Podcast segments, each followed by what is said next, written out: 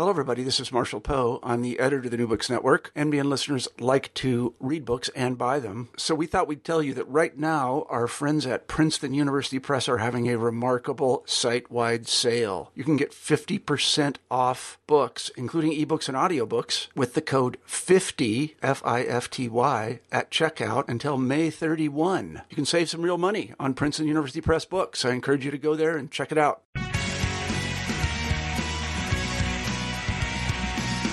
Welcome to the New Books in Political Science podcast. My name is Heath Brown, and today I am, have the pleasure to have two of the authors of Contested Transformations Race, Gender, and Political Leadership in 21st Century America. The book is published by Cambridge University Press. Today I have two of the authors, Carol Hardy Fanta and Dianne Pinderhughes, on the phone. Carol, how are you doing? Good. Thank you for having us on this podcast. We appreciate it. Absolutely. Absolutely. And Dianne, you're there as well? I'm here. Okay, good. Carol, maybe I could get you to just very briefly introduce yourself, and then Dianne, I'll give you the chance as well. So, Carol, maybe just share briefly who you are. Okay, I'm Senior Fellow at McCormack Graduate School of Policy and Global Studies at the University of Massachusetts Boston. Uh, from 2001 to 2012, I was the director of that Center for Women in Politics and Public Policy there. I spent the last 30 years researching and writing on um, the intersection of race and gender and politics with an early focus on Latina women. I just got back from the march in Washington, which, like most of what we talk about in the book, holds much promise, but is very contested in terms of race and gender. So we'll have to talk about that at some point. Yeah, I, w- I would like that as well. Uh, and Dianne, uh, uh, just briefly about yourself. I'm a University of Notre Dame Presidential Faculty Fellow. I'm a faculty member in the Department of Political Science, where I'm a professor, and also in the Department of Africana Studies. I chair the Department of Africana Studies. My research, um, like Carol's, began on a focused on a single group. I began my work focusing on African Americans, um, and I've been um, studying that uh, group and looking at other uh, population groups as well over time. Wonderful. And maybe you could just very briefly introduce the, the, your two co-authors who, who aren't uh, joining us today. Yes, uh, Pei-te Lien, who is a professor of political science and holds an affiliated professorship with the Departments of Asian American Studies and Feminist Studies at the University of California, Santa Barbara. Okay. And how about you want to do Christine too then? is professor professor emerita of political science at the University of New Mexico. She served um, as director of the Southwest Hispanic Research Institute at the university from 2011 to 2014. She's done a lot of work on Latino and Latina politics. Wonderful, and and what I what I think is very obvious from the the four co-authors um, is you've produced a, a, a very um, a broad and deep and and um, uh, full book that that there's a lot a lot to talk about, and um, let's let's start uh, broadly first, Carol. Okay. Um, where do we currently stand at the national level for the representation of people of color and women, let's just say in Congress. I'd like to move sort of more local as as we go, but but maybe we just sort of start there. Well, I think we should. The book actually covers from. A, the, the book includes a data from a database that was established in 2006 2007 with a and a survey on the people of color holding elected office at that point in time. However, we added to that at the national level and Congress through 2014 since the book was published. So I can talk about what the book says about that in as of 2014. Of course, we know since then that things have changed. So um, I think the the things we need to speak of is that the numbers of elected officials of color, especially women of color, has increased. The numbers have increased dramatically over time, um, but they still are underrepresented. Okay. However, what we should show, what we really want to talk about, I think, today is maybe that since the book even was published, you saw in this most recent election, for example, that any gains by women or people of color have been driven by women of color at the national level. So in in the Senate, for example, if Tammy Duckworth hadn't prevailed and Kamala Harris and um, uh, Cortez Masto, they hadn't won, then women would have actually lost seats. And so it's interesting to think that at the national level, certainly in Congress, women would have lost ground if it hadn't been for women of color gaining seats in this most recent election. And that actually reflects, we're pleased that that happened because that actually reflects our trends that we saw in the book over time since the 2000 or since the 1990s, really. Yeah, and and Dianne, you write in the book about your focus on intersectionality, mm-hmm. but not in an additive way, mm-hmm. uh, gender plus race, but rather gender times race. What is the difference between these two approaches, and and what is the argument for the approach that you've taken in the book? Well, we um, have begun the we began the book with a focus on intersectionality, and that did evolve some dur- during the time we worked on it. We worked on it over a number of years. Gender plus race um, gives you uh, you'd be talking about me as an individual, um, a black woman, um, but as a representative in the Congress, you fo- you focus or you function in the context of uh, interacting with other members of a congressional black caucus, for example, congressional women's caucus, um, and so you you might have um, some sense of identity, but the gender times race reflects the, the fact that we see this as a more complicated uh, kind of um, conception of, of what the responsibilities of the individual representatives are and the collective representatives are. And that you have to look at we have to look at these variables in, in interaction with each other rather than just a kind of additive um, approach. And Hopefully I think, that helps. And I think also what we intersectionality means something j- different than just identity politics. It means intersectionality of oppressions, for example. There's a structural. There are structural. Um, the political con- context is contested at all times in when you try to gain um, elected uh, seats or if you try to make progress as a, as a group, and so that you have to think of what the structural obstacles are for people besides just their identities as black or Latino women or men. Now, now, Carol, this uh, the book is based off some pretty amazing original data collection mm. that you have already alluded to. Uh-huh. Um, would you describe these data, not in their the micro grain, right. granular detail, but um, but sort of how you put this together? And I, I wonder also if you could describe this great photo on page seven yes. of the research team in Chicago, which which anyone who has the book or, or has read the book would take note. Maybe you could describe that, that photo to us and what it says about the, the team that you put together. Well, it's actually a very interesting experience because I think why we wrote the book is on page seven, in the sense that when we were we began this project like I don't know 1995. What'd you say, Dianne? Maybe we first met, I think. Mm-hmm. And so we've been talking about how to study um, race and gender and political leadership for a long, long time. There were people with us that left, and then people came in. So, in one of the and we met many times over the years. So one time we meet was in Chicago at Dianne's uh, gracious hosting, and we were meeting Oh. in 2004. At the University of Chicago at the Center for Race, Culture, and Politics, they hosted us. Yes, well, okay, and as going. we're and that was at the time when then um, State Senator Obama was running for the U.S. Senate. So we're in this car driving down the street after we were finishing these meetings, That and was all my of a sudden- car. that was your car, Mhm. and we were trying to find one of his, one of uh, Obama's um, U.S. Senate uh, window signs, like for his election. And all of a sudden, Dianne says, "There he is!" And we leap out of this car in the middle of the street. We leave the car in the middle of the street with all of our laptops in it, unlocked. We leap out, jump out of the car, and we race after him down the street, thinking we could get a picture with him. So one of our colleagues who's not with us, Martina, left got a, got a, one of those throwaway cameras, which is why this photograph is so blurry. So uh, with a um, throwaway camera, so we get a. Uh, uh, we finally he, then he is there he is in, but he went into a black barber shop on um 53rd Street. 53rd Street in this in that was famous in the I think the New York Times had a picture of it recently or something. So we get we get out of the car and then we're waiting there. So this fellow Eddie, we think he, his name was Eddie, he comes along and says, "Oh, I can take you in." So we go in. These w- five women, four black, well, two black women, uh, Latina, an Asian, and me, and we go into this barber shop. And Saturday night, Saturday evening, and all of a sudden he comes out from the back and says, so he looks at us and he, with this very interesting group of women, I think, a multiracial group of women, he says, who are you guys?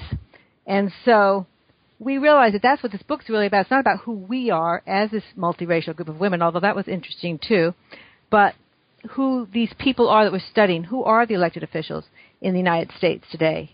So we had, yes, go ahead. there's a little bit more. I had had the chance to meet um, the candidate at the University of uh, Illinois. He'd spoken at the law school the previous week, so I'd seen him and I, I was introducing him to us. But he, being the gracious person he remains, um, uh, you know, it's probably his last private time before becoming a U.S. senator. Uh, he asked us to go outside, so we were then talking, and then then the the who are you guys? In, who in are? But but his voice was like, "Who are you guys?" So we realized it's not about us; it's about these people we're studying. So who are the people we studied? We put together a database for the first time of 10,000 more, more than 10,000 elected officials who were black, Latino, Asian, both genders, all levels of office, from president at, later to Congress, uh, city councilors, con- uh, mayors, county commissioners, county supervisors, and school committee members. And so this was sort of the first time that ever been constructed then or since, right? And state and state legislators. And state legislators, of course, yes. And um, thank you. And then, so we used that to then um, create an analysis for the first time ever of where do they come from, what kind of districts do they represent? Because we put together, we added all these contextual data for their jurisdictions, mm-hmm. and then we also did a survey of them later. And and then besides because it, at that point we were starting to other things that happened since then. We decided to add some new data since then for state legislatures and Congress because it's easier to collect data on those levels than city council members, mayors, and school committee members and county officials. Yeah, I love these stories behind the stories. I, would like to write the book that's just about these backstories, and I think it would be just a, such an interesting yeah. read.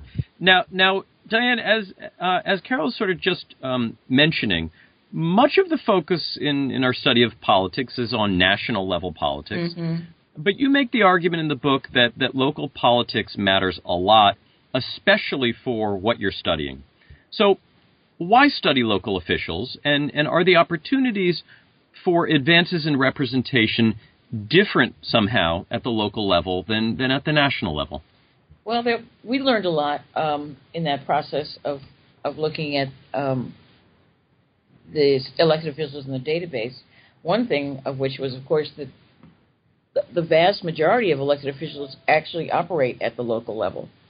And um, I think, you know, we're political scientists, we're supposed to know that, but the fact is we really didn't know that or didn't understand it in quite the way we do now uh, in the past. So I think probably two thirds, Carol, correct me, of elected officials um, nationally and in our database are local officials. It's probably a larger proportion it's 96% actually total for all people, all elected officials are at the local level. Ours were about 75, 78. You're right, Dianne.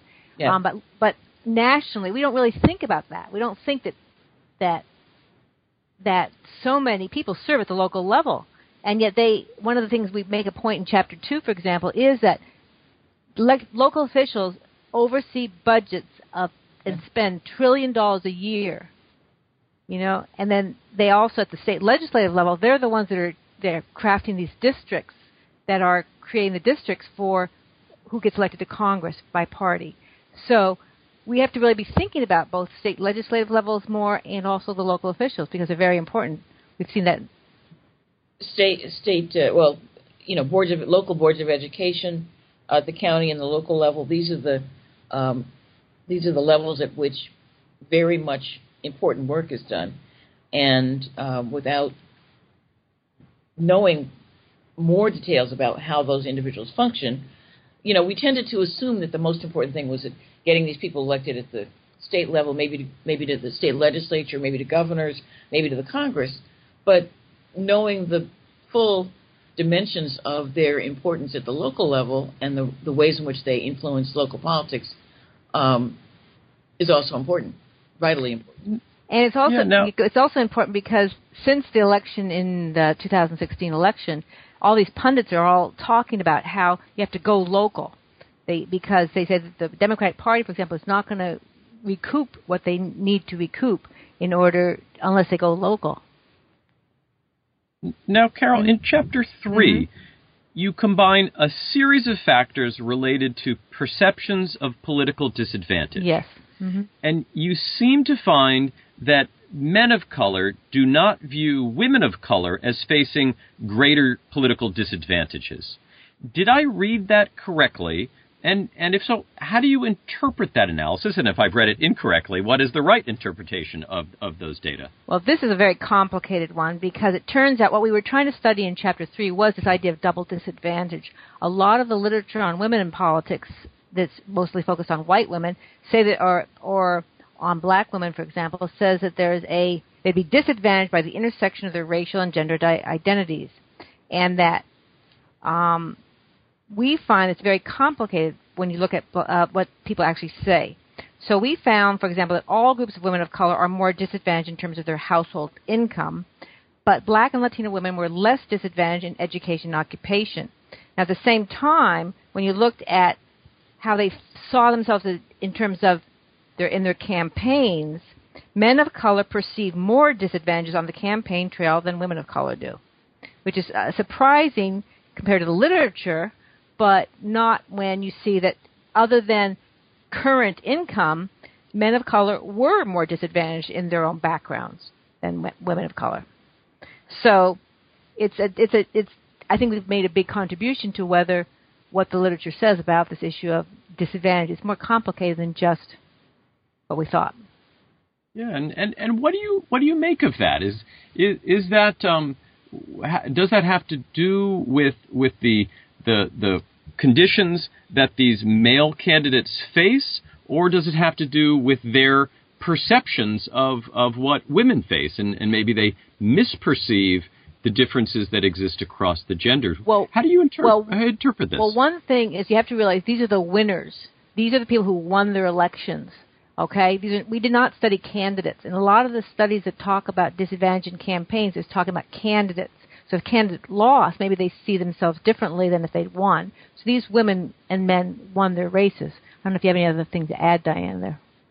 Well, I was looking uh, at that chapter, and just uh, I'll just read a little bit that um, female elected officials of color may gain certain advantages by their educational attainment, but they are disadvantaged by the marriage gap in terms of potential material resources, with the largest being for black women Women of each racial group were also disadvantaged in terms of personal financial resources, that is, household income.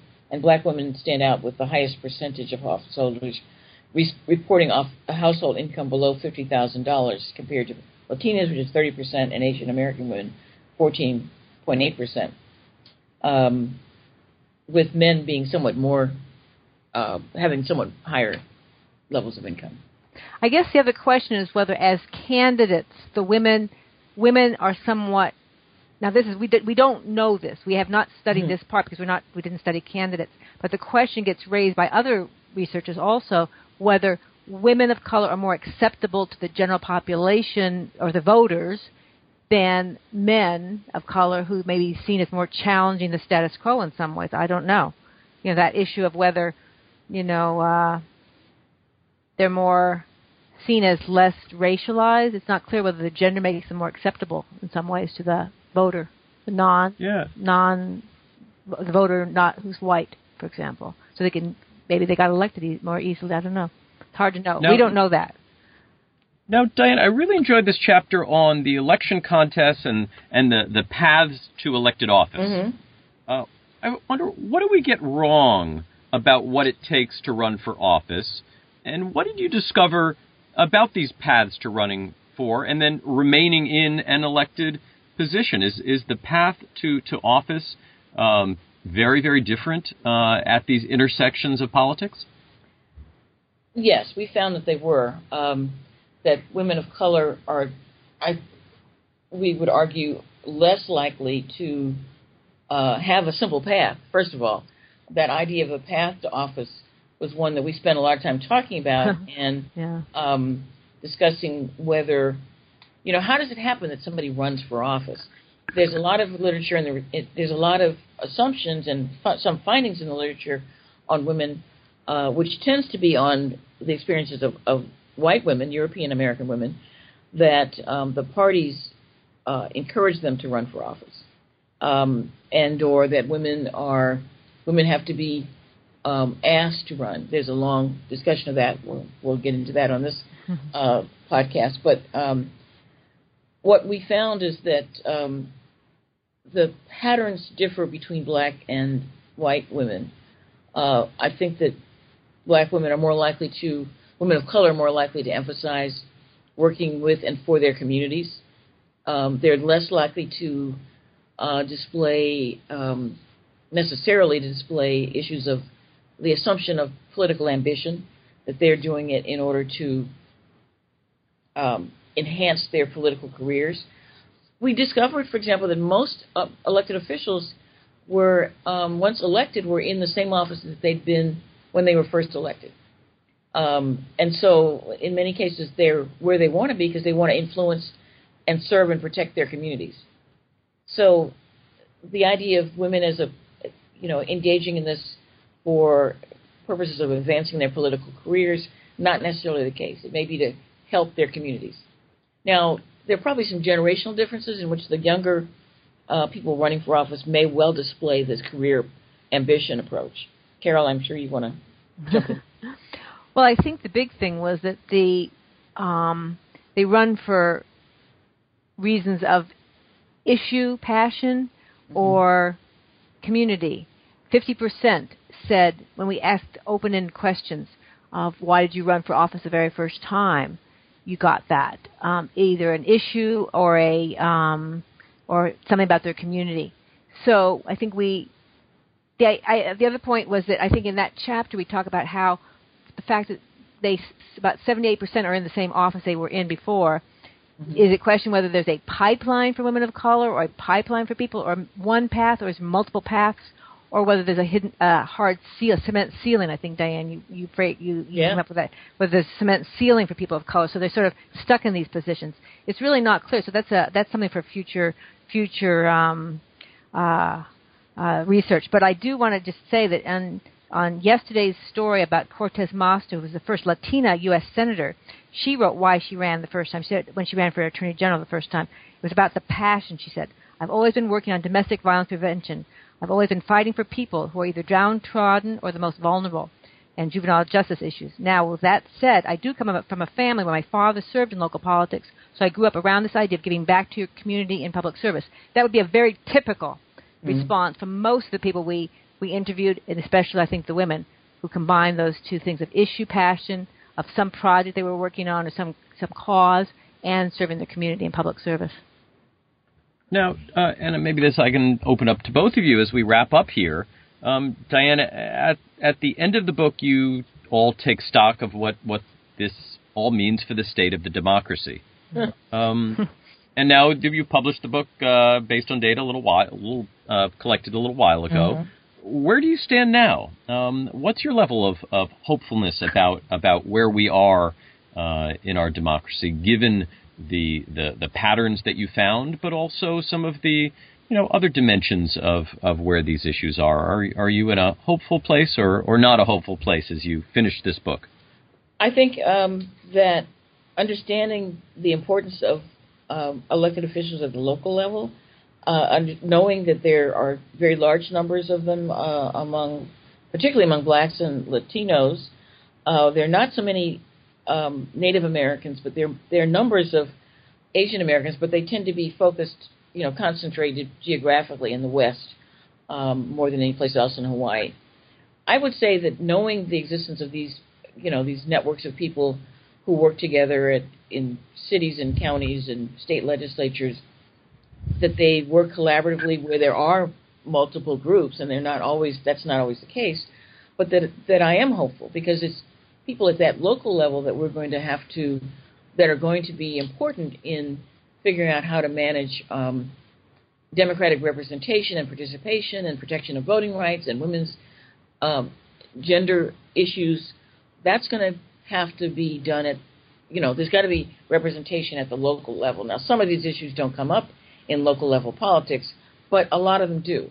So, to the extent that I can be optimistic in light of the recent election, um, I would say that it's the, the, the large numbers of, and probably increasing numbers of elected officials of color that we will be looking toward for making political change. And Ed Carol, how about yourself? You you mentioned at the start just coming back from uh, the Women's March. Yes. Um, how where do you stand um, in light of that? Well, it's funny because I go back to the beginning of the book, which in the introduction we talk about how there's been a transformation in the numbers of elected officials, both in at all levels, and with women of color driving the change. I, we say on the best day, the situation for people of color is is this situation of two steps forward and one step back, where there's been some change, momentum over time, even though you lose ground.